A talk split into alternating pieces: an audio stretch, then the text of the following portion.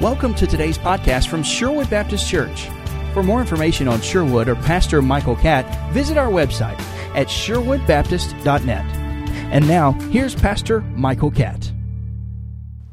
In Nehemiah chapter 6, we're talking about spiritual warfare, and we talked this morning about distractions.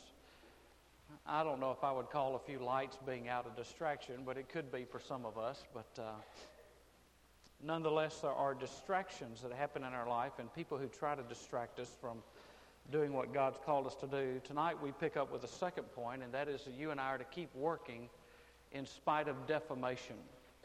In spite of defamation, in spite of someone uh, defaming, uh, running down, casting aspersions, criticizing uh, your life. And I want to begin reading in Nehemiah chapter 6 and verse 5. Now remember, he has been uh, criticized. He's been asked to come for a meeting four times, and he said no. In verse 5 Then Sanballat sent his servant to me in the same manner a fifth time with an open letter in his hand. And it was written, It is reported among the nations. And Geshem, Geshmu says that you and the Jews are planning to rebel. Therefore, you are rebuilding the wall, and you are to be their king according to these reports. In other words, you can just write by verse 6 the good old rumor mill was at work. The good old rumor mill was working hot and heavy. Verse 7 And you have also appointed prophets to proclaim in Jerusalem concerning you, a king is in Judah. And now it will be reported to the king according to these reports. So come now, let us take counsel together. I love that little phrase, open letter. As a letter to the editor about the pastor of the church in Jerusalem. I wanted to make sure everybody knew what the rumors were so everybody could be in the know and be informed. Have you ever met a believer who felt like it was their job to let you know everything that was going on even when you didn't want to know it? They just, they, they wanted to know and they had to know, so they wanted you to know.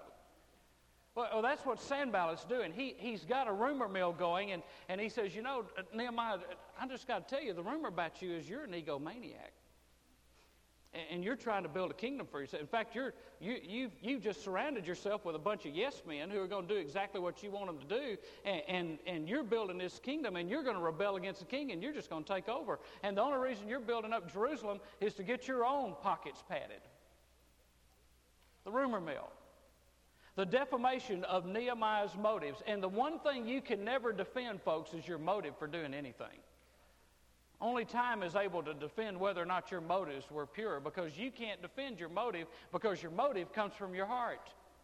And Nehemiah's motive is being called into question. Now, let me give you a law of leadership here. We got a lot of material to cover tonight, and we got to do it before the sun goes down and the lights go out. All right, so let's uh, let's listen carefully here, and let's just go to the law of leadership. Here's the law: anyone who sets big goals is going to be criticized by those who have no goals.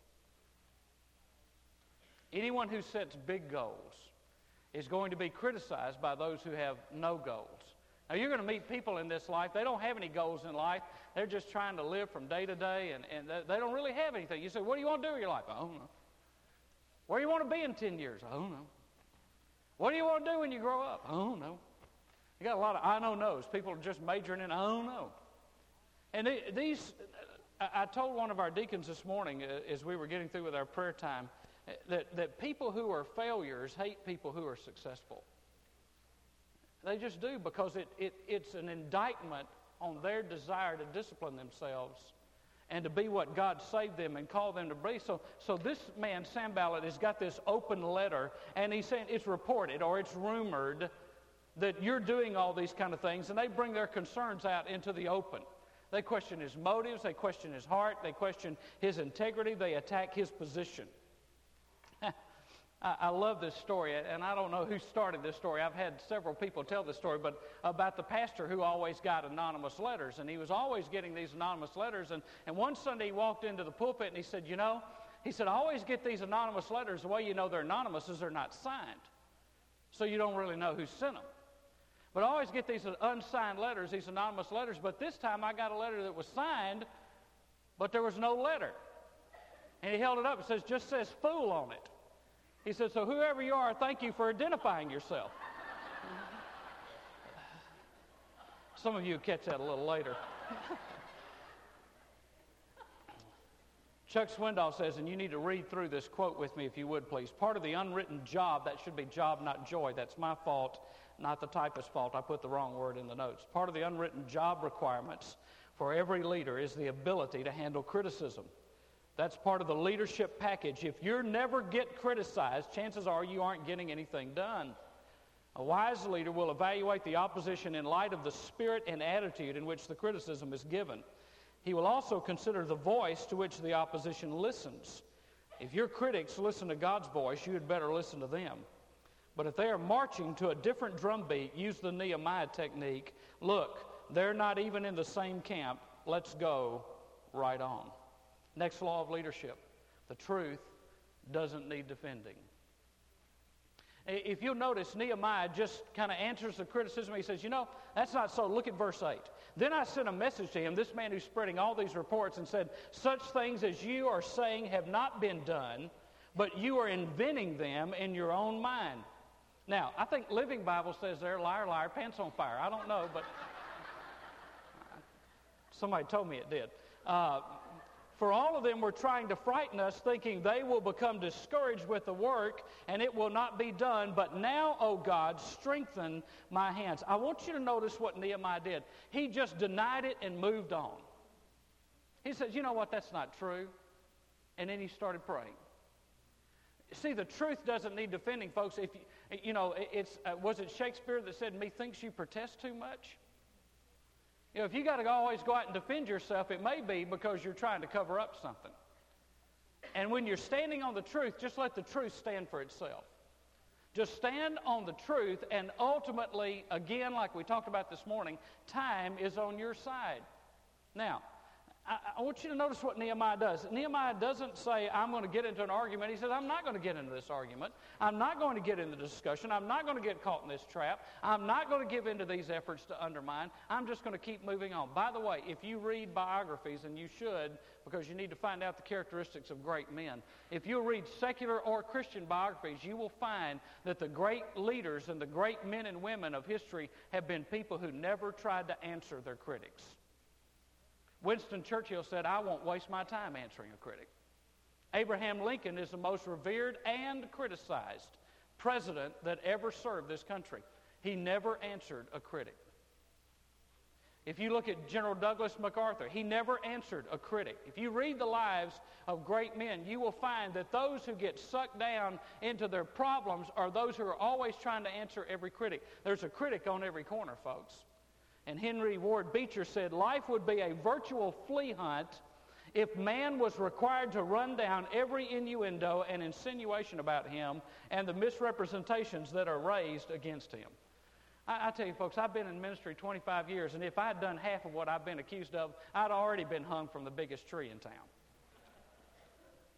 I, I, you know, I can't even make up the stuff that people make up sometimes. You can't either. Some of you have been accused of things, and you just you go home and you go, what? What was that all about? Spiritual warfare. Trying to undermine your life, trying to get you to quit. Because I'm going to tell you, the day you decide to get out of neutral and step over the line and say, I'm going to be what God wants me to be, and I don't care what anybody thinks about it, the enemy is going to do everything he can, including spreading lies and rumors and innuendos. He's going to do all he can to stop you from being what God wants you to be. Now, I want you to notice what Nehemiah did. He discerned, first of all, their motives. He discerned our motives. You're trying to frighten us.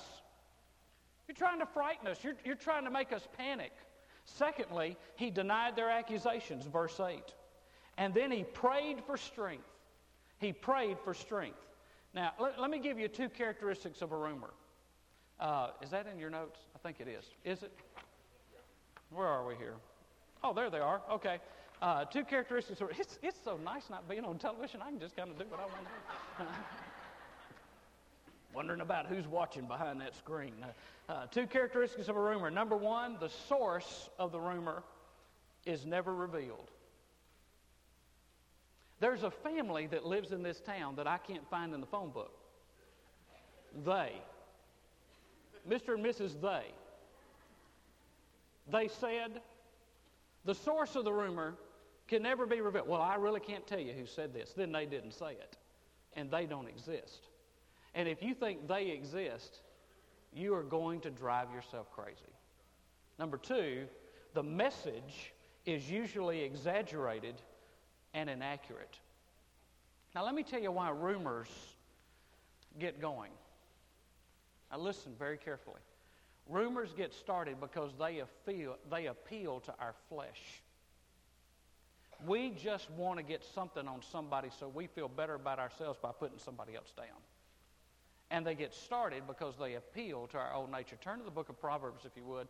And I would just want to read some verses out of Proverbs 26. They're there in your notes, but uh, the references there. But I just want to read this. Uh, if you want some practical advice for living, we've got one of the guys on the, the board for For Him is uh, Neil Kennedy. And Neil is, uh, Neil's one of these guys. He, we call him the Proverbs man. Because every time he opens his mouth, he says, You know, Proverbs says. And, you know, sometimes Tim and I look at him and say, You know, Neil, do you know anything besides the book of Proverbs? You know, do do you like know Ezra or something besides Proverbs? But, you know, he's always got these Proverbs, but he's wise. He said, You know, I read the Proverbs. And he said, I have for 15 years, I read one chapter in Proverbs every day. And so he's got almost the entire book of Proverbs memorized. Now, I want you to read these verses and see if they do not apply to the situation that Nehemiah is in. Proverbs 26, 17. Like one who takes a dog by the ears is he who passes by and meddles with strife not belonging to him. Like a madman who throws firebrands, arrows, and death, so is the man who deceives his neighbor and says, Was I not joking? For lack of wood, the fire goes out, and where there is no whisperer, contention quiets down. Like charcoal to hot embers and wood to fire, so is a contentious man to kindle strife. The words of a whisperer are like dainty morsels, and they go down into the innermost parts of the body. Like an earthen vessel overlaid with silver dross are burning lips and a wicked heart. He who hates disguises it with his lips, but he lays up deceit in his heart. When he speaks graciously, do not believe him, for there are seven abominations in his heart. Though his hatred covers itself with guile, his wickedness will be revealed before the assembly. Folks, let me tell you something. The only thing you've got is your character and your reputation.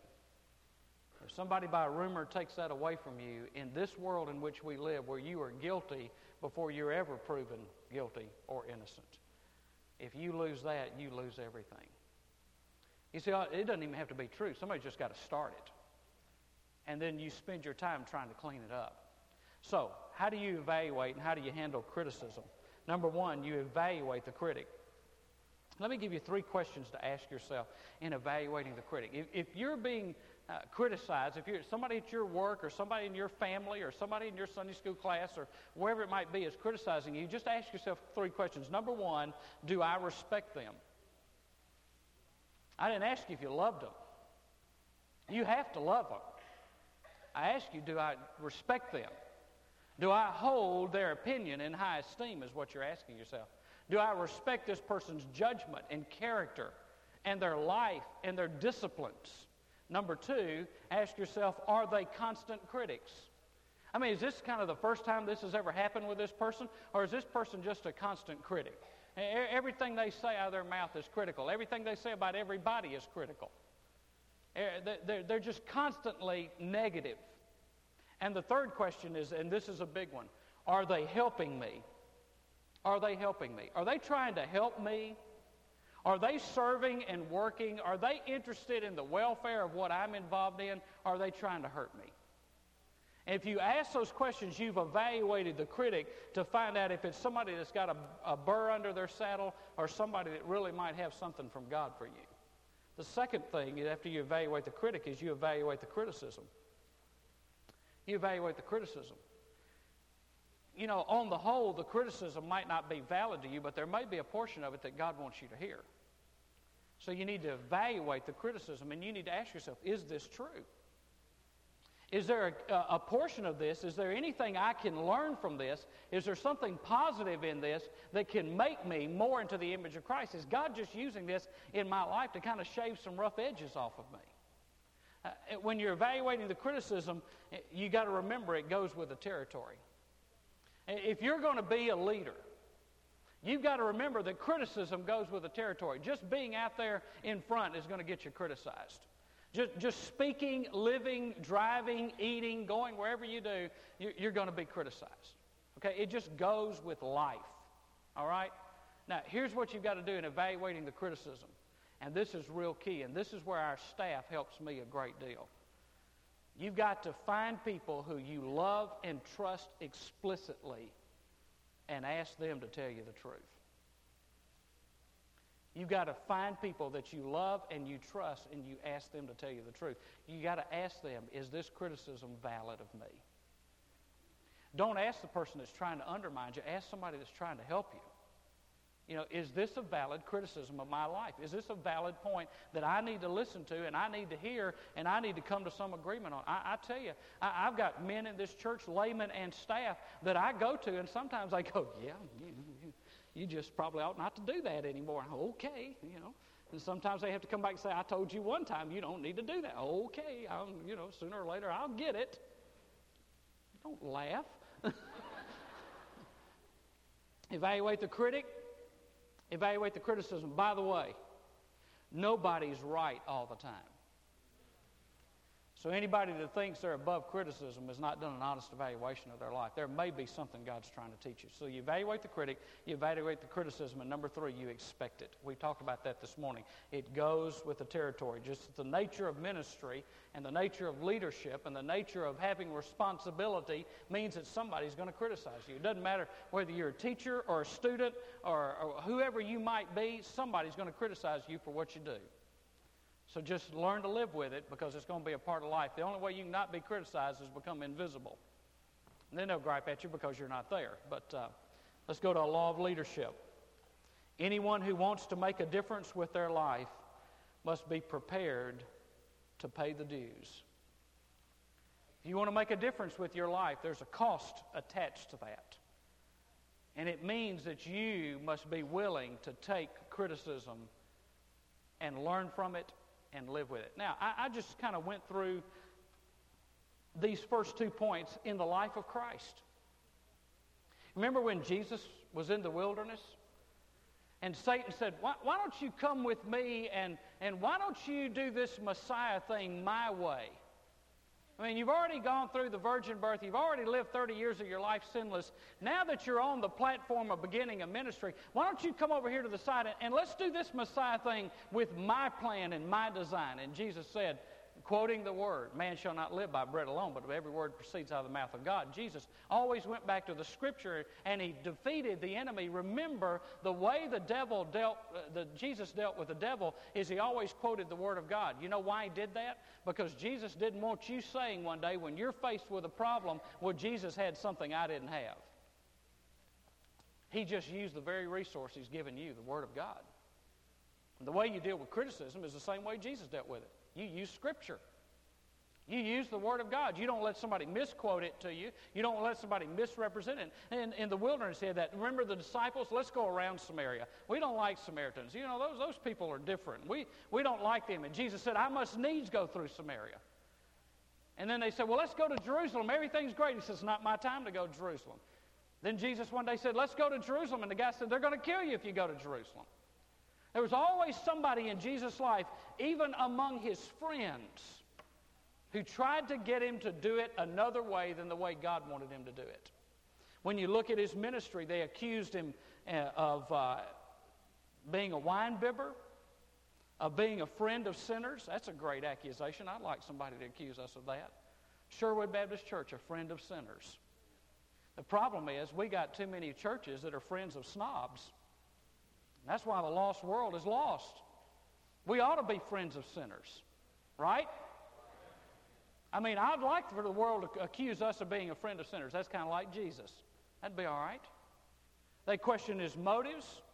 They spread rumors about him. They attacked him for healing on the Sabbath. They attacked his disciples for what they did on the Sabbath. All the things that began to happen in his ministry, they kept coming at him, trying to falsely accuse him and to get him off his focus. But he stayed focused on what God called him to do, what he had come to do. At his trial, he had opportunities to defend himself. Herod accused him. Pilate questioned him. He stood before the Roman guards. Jesus had an opportunity to respond to the critics. He could have said, You know what? I've had about all of this I'm going to take. I've, I've listened to as much as I'm going to listen to. I've put up with this long enough. I'm going to kill every one of you and I'm going to start over. And he would have had every right to do so. But he didn't do it when he was on the cross with his arms stretched out and his feet nailed to that cross, and he was beaten and bleeding and dying and suffering physically and spiritually, they stood at the cross before the naked body of our Lord and said, He can save everybody else, but he can't save himself. I'm going to tell you, he had the power to take his hand off that nail and say, I'll tell you what I'll do, pal. But you know what he did? He stayed there, and maybe he remembered the words of Nehemiah, and he stayed with his hands on the cross and said, I cannot come down. I'm doing too great a work. Aren't you glad Jesus didn't spend his time going to the cross answering his critics? And I'm going to tell you something, folks. Sometimes you are most like Jesus when you could do something and you don't do it. You don't have to prove your point all the time. You don't have to be right all the time. I can remember a situation that I was going into about 15 years ago, and I just, you know, I, I was ready to prove that I was right because I was out trying to save my job. And I, man, I was, I, I put, I had the file, I had the facts, I put them in the car, and I started driving to the church to the meeting. I was ready to go, and I was going to put my story down on the table because I was ready to tell my story. And I can still take you in my mind, and I can take you to the spot where the Lord got in the car with me. I left the house without him. But I can take you to the spot where he got in the car with me and said, Take your foot off the accelerator. I need to talk to you. And so I slowed down. And I'm going to tell you, as clear as anybody in this room speaking to me, God spoke to my heart and said, You leave that file in this car, I'll take care of your ministry. I said, But Lord, you, you just, you don't know. He said, Oh, I know. Lord, you don't, oh, I understand. Lord, you got it. And he said, Look, I'm telling you, leave the file in the card and I'll take care of you. And you know what? He did. He did. And I knew enough to change the outcome of that meeting. And it didn't seem right and it didn't seem fair. But God said, You let me handle that. I learned something about the nature of Christ that day and what He wants to do in the life of a believer that I have never forgotten. I mentioned it this morning. God is my defense attorney. I don't have to defend myself if I let God do the defending. Now, if I get out there without Him, I'm on my own. I've gone before the court without a lawyer and said, I'm going to defend myself. And the court says, Son, do you know what you're doing? You can't defend yourself, right? So don't try. When you're trying to handle criticism, you need to understand that Jesus was able to go to the cross and say, It is finished because he had done it God's way. He had pleased the Father. Now you look at the church in the book of Acts. In Acts chapter 4, the church was opposed from the outside. In Acts chapter 5, there was internal friction. In Acts chapter 6, there was murmuring in the membership. In Acts 7, there was opposition and persecution. And in Acts 8, the church was scattered. But you know, we don't talk about that when we talk about the New Testament church in Acts. We don't talk about those problems in Acts 4 through 8. You know what we talk about? Power. We talk about people being saved. We talk about thousands of people coming to Christ. We talk about lives being changed. We talk about Paul on the road to Damascus. We talk about the great moments in the book of Acts. Why? Because when God's in control, the problems don't rise to the surface, God's power rises to the surface. And the problems are secondary, and all they did in the problems in the book of Acts, have you read it lately? When they were in trouble in Acts, they went to God and prayed and said, God, we're thankful that we're worthy enough to suffer for your name. We're thankful that you can trust us with these problems and that you allow these things to come our way. And Lord, we just ask for more of them so we can be bolder. we want more boldness in facing life.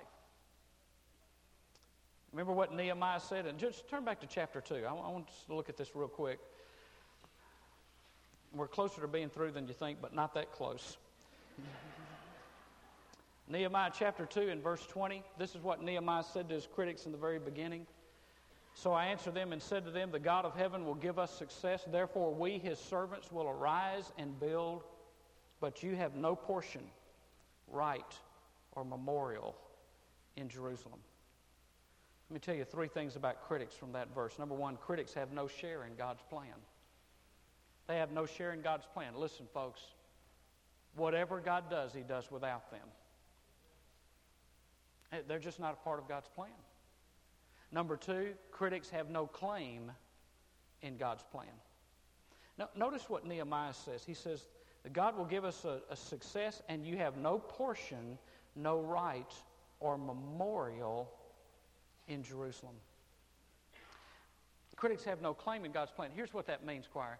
It, it, means, um, you know what a memorial is? It's something that you put up in a certain place and people come back and remember what God did there. It's the memorial stones in Joshua chapter 3. What Nehemiah is saying, when, when our ancestors, when those who come after us come back and look at this place, their names won't be in the program. That's what he said. He said, Those who had a part, those who made a way, those who built the wall, their names will be etched in the memorial. But those who didn't want God to do anything, they don't have a part in God's plan. Nobody remember. Here's what Nehemiah says Nobody remembers and honors critics. People remember builders. Anybody can be a critic, it doesn't cost you anything. But God remembers and builds memorials to people who build for Him. And I'm not talking about buildings there, I'm talking about investing in people's lives. Number three, critics have no right influencing God's plan. Now, Nehemiah was the official governor of the region. He was appointed by the king. He was the one that God had given the authority in this situation. And notice what he says the God of heaven will give us success.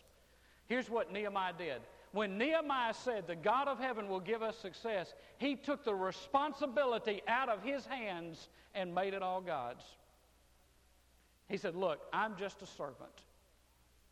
It's not my responsibility to make this thing succeed, it's God's responsibility. Now, folks, I'm going to tell you something. If Sherwood Baptist Church is dependent on Michael Catt or the staff to succeed, you're already in trouble. The God of heaven is the one that gives us success. He could take everybody in this room out tonight, start over tomorrow, and his church will still be successful if he wants it to be. He doesn't need us, He just chooses to use us. And as long as we're usable and available, He'll use us. But the day we decide that we're the key to the success, He'll take His hand off of us. Leads us to the third thing keep working in spite of distractions, keep working in spite of defamation, and keep working in spite of danger. Now, in verse 10, Shemaiah comes to Nehemiah with a plan. He was a, a prophet in verse 11, we pick up, and I said, Should a man like me flee? He had said, Why don't you go to the temple and shut the doors and hide there because people are going to try to kill you? Should a man like me flee, and could one such as I go into the temple to save his life? I will not go in. Then I perceived, there's discernment again. Then I perceived that surely God had not sent him, but he uttered his prophecy against me because Tobiah and Sanballat had hired him. Now, he didn't see the canceled check. God just said, you know what, that guy's been bought off. That's a bought off preacher. And he's lying to you because he's been bought to lie to you, paid off to lie to you. Now, notice, he hired him for this reason that I might become frightened. Have you noticed how many times Nehemiah says that what the enemy tries to do is build fear in your life? He always works on fear, which is the opposite of faith, so that I might be frightened and act accordingly and sin so that they might have an evil report in order that they could reproach me. Remember, O my God, Tobiah and Sanballat, according to these words of theirs, and also Noadiah, the prophetess, and the rest of the prophets who are trying to frighten me. The law of leadership leadership is something you are and something you do. Now, here's a wolf in sheep's clothing. Shemaiah is, is a man who professes to be a prophet, and, and, but, but in verse 10 it says he was a paid setup man. He was a secret informer. He says to Nehemiah, You know, there, there's some people out to get you, Nehemiah, and I think what you need to do is, is you need to go hide in the temple until we can find out who those paid assassins are and we can take care of them and, and get rid of them so then it'll be safe for you to come out. Now, let me tell you, if somebody's after your hide, that sounds like good advice. Only one problem. If Nehemiah had gone into the temple and shut the door, he would have violated Numbers 18:7 which says if you do that, it's the death penalty. So you see, if they couldn't kill Nehemiah, they'd just get him in the temple breaking the law of God, and then they'd have to kill him. His supporters would have to kill him because it brought the death penalty to go in and break the law of God, and he would have violated a very clear teaching of the Word of God in Numbers 18. That's why to have discernment, you've got to be in the Word of God. You've got to know what God says in His Word. You can't go by the opinions and suggestions of men. And here's a man who comes to him and he says, You know, God's told me, and I'm trying to tell you. I, I, I came up with a great answer. this is not original with me, but I came up with a great answer to these. Uh, God told me to tell you. You ever meet any of those people? God told me to tell you. God, God told me to tell you. Here's my answer. You know, I was talking to God this morning and He didn't mention your name. Folks, let me tell you something. When Jesus died and when He rose from the dead and when the Holy Spirit came, it tells us in the Word of God that we are now in a priesthood of believers. That means that God doesn't have to speak to me through somebody else. God speaks to me directly through His Word and through His Spirit. And I don't need somebody to tell me what God says. I just need to go to the Word and see what God says. Because He's never going to contradict His Word. And so this man came and he tried to seduce Nehemiah into sinning. And so there's a law of leadership. And boy, this is a big one. Don't take everyone's advice just because they are friendly to you. Don't take everyone's advice just because they're friendly to you. You see, nothing substitutes for the assurance and the knowledge of the Word of God. Now, how do you keep working if you want to stand in victory? What do you have to do? Verse 15 So the wall was completed on the 25th day of the month, Elul, in 52 days. Four characteristics of those who walk in victory. Number one, they have a compelling purpose. They have a compelling purpose. There's a cause, there's a vision, there's a passion, there's a goal, there's an objective that they've got that, that has their heart. Now, listen, for the believer, that means it doesn't drive them. The lost world is driven, it means it draws them. That purpose, that goal, that passion draws them into a deeper purpose, draws them into a compelling purpose, and they are committed to it because they're drawn to it, not driven by it to perform, but drawn to it to be what God wants them to be. Verse 3 I am carrying on a great project. I want to ask you, what is your great project? What's your great purpose? What motivates you to get up in the morning? What is it that sustains you, that compels you, that's a, a driving force in your life that keeps you from playing trivial pursuit with your life? You see, it's whatever you're giving your time to, that's your compelling purpose. Because you see, your time is your life. And if you're giving your time to things that don't matter, then you're giving your life to things that don't matter. If you're spending your time spinning your wheels and going nowhere, your life is going nowhere. Do you have a compelling purpose? Is there something that burns deep down within you that makes you say, God, I want to live to see something through? This drives me. This motivates me. This draws me. This burdens me. I weep over this. I pray over this. I strive for this. I long for this. I ask God to do this in my life. Is there a compelling purpose in your life? If there's not, somehow, some way, Satan will get you in the 90% rule and you'll stop before you're finished. Number two, people who walk in victory and stand in victory have a clear perspective. A clear perspective. That goes back to discernment. You see, fear clouds your perspective. Now, I want you to write down an acrostic for fear. Just just go down the page, left hand side of the page somewhere, and put F E A R. And let me give you an acrostic for fear. Fear is false evidence appearing real. False evidence appearing real. That's what fear is. Fear is something that's not real, but it appears to be real.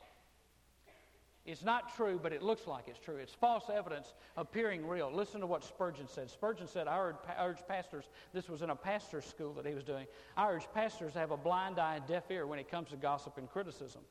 You cannot stop people's tongues, and therefore the best thing to do is to stop your own ears and never mind what is spoken. Judge it to be a small matter what men think or say of you, and care only for their treatment of your Lord. You see, folks, what matters is not how people treat you, what matters is what they do to the kingdom.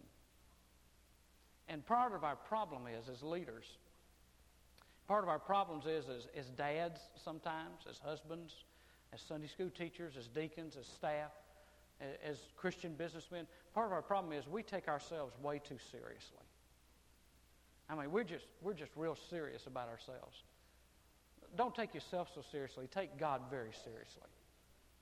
You're not nearly as important as you think you are, and you're not nearly as necessary as you've convinced yourself to believe you are. You know, I, I just, I realized one day when I was young, young, young in the ministry, I started, I just sat down and made a list. Let's see now. In the last 2,000 years, Simon Peter's dead. James, the brother of our Lord, is dead. John, the apostle of love, is dead. Paul is dead. Martin Luther's dead. John Wesley's dead. Spurgeon's dead. D.L. Moody's dead. And life goes on. And the cause of Christ moves forward. And in that moment, I realized, you know, Michael, it's never about you. It's only about Him. Because, folks, you can live all your life trying to impress people with who you are. The truth of the matter is, five years after you're dead, nobody's going to know you ever lived anyway except your family. So why don't you just try to impress people with how serious God is? And quit trying to impress people with how great you are. Because the truth is, we're just dust. And we go back to dust. And when we get to heaven, we're not going to strut and we're not going to wear our crowns. We're going to lay our crowns at the feet of Jesus. Whatever rewards are ours are never really ours. We may get to touch them just long enough to say, Lord, they're yours anyway. That's all we get. Number three, they are continually in prayer. They are continually in prayer. If you just read the book of Nehemiah sometimes, and you'll find how many times he mentions prayer. He says in verse 9, But I prayed. Now, let me just say this, and we'll move to the last point. You are either praying or you are panicking. But you don't panic when you pray. You are either praying or you're panicking. Oh, you just can't you can't believe what's happening to me. I can. You're not praying. Because you see, if you're praying, you're not panicked. Why did Nehemiah pray? Because it gives us the perspective from eternity. We don't get caught in the moment and lost in the event. We get the perspective that this is a part of what God's allowing and what God's doing in our lives, and we get His point of view.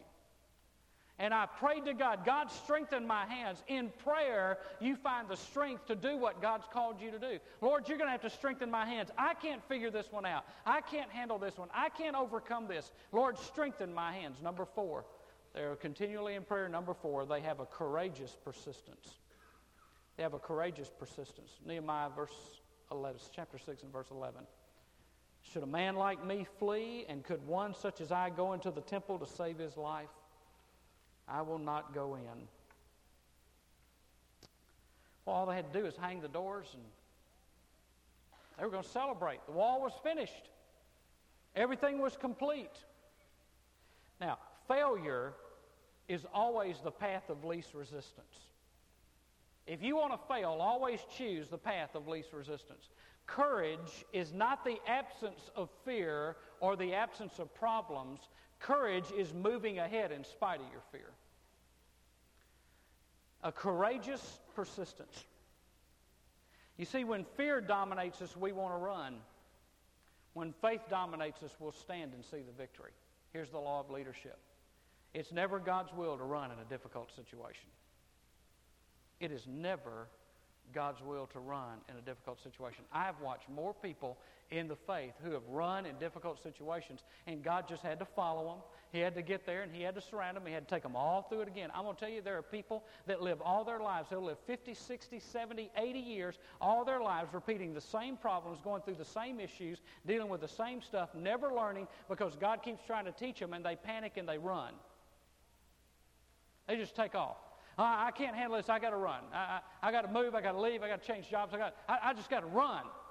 I'm going to tell you, it's never God's will to run in a difficult situation. Get on the other side of it and then pray about it. And the thing that you're going to have to do if you're going to be victorious is you have to have courageous persistence, which means simply this. If you're going to be a leader, you got to stick your neck out. And when you stick your neck out, somebody's going to try to cut it off. And when they do, you're just going to have to keep ducking.